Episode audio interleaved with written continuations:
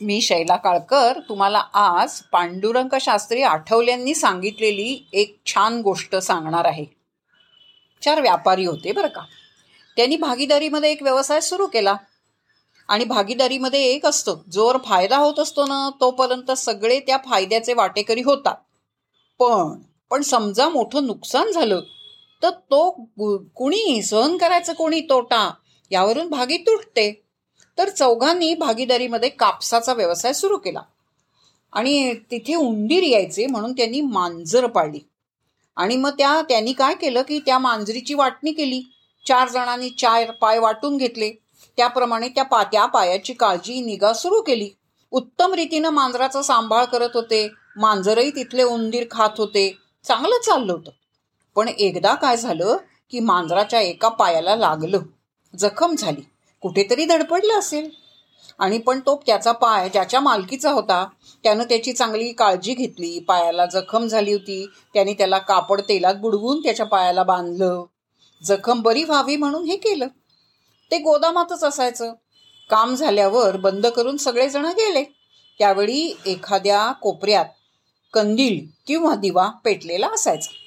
ते मांजर इकडे तिकडे जात असताना त्या मांजराच्या पायाला बांधलेली ती जी चिंधी होती ना तेलात बुडवलेली ती दिव्याला लागून पेटली. आणि चिंधीनी पेट घेतल्यावर ते मांजर सैरा वैरा गोदामात पळायला लागलं. सगळा कापूस जळून खाक झाला. मांजर कसं बसं बाहेर आलं गडबडा लोळलं चिंधी विजली. सगळे आले.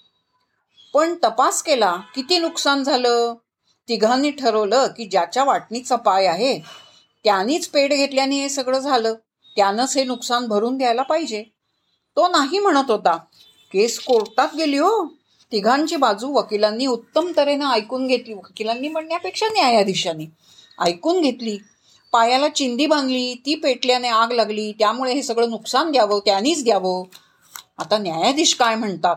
इकडे सगळ्यांचं लक्ष लागलेलं होतं. न्यायाधीश म्हणाले तुम्ही तिघांनी मिळून चौथ्याचं नुकसान भरून द्या.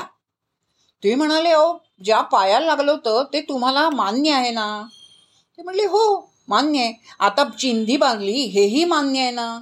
मान्य आहे. त्या पायाने मानचा मांजराला चालता येतच नव्हतं हेही मान्य आहे. ते म्हटले हो म्हणजे बाकीचे तीन पाय त्याला घेऊन गेले की नाही? तीन पाय जर त्याला घेऊन गेले नसते तर आग लागली नसती नुकसान झालं नसतं पण ते त्याला घेऊन गेले. लक्षात घ्या दैवाची न्यारी बुद्धी मग काय कोण काय विचारी? न्याय द्यावे लागले कोणाला पैसा? पैसे किंवा नुकसान भरपाई कोणाला द्यायला लागली? तर ज्या पायाला लागलं होतं उरलेल्या तिघांनाही पैस नुकसान भरपाई द्यावी लागली. म्हणून दैवगतीच निराळी असते. धन्यवाद.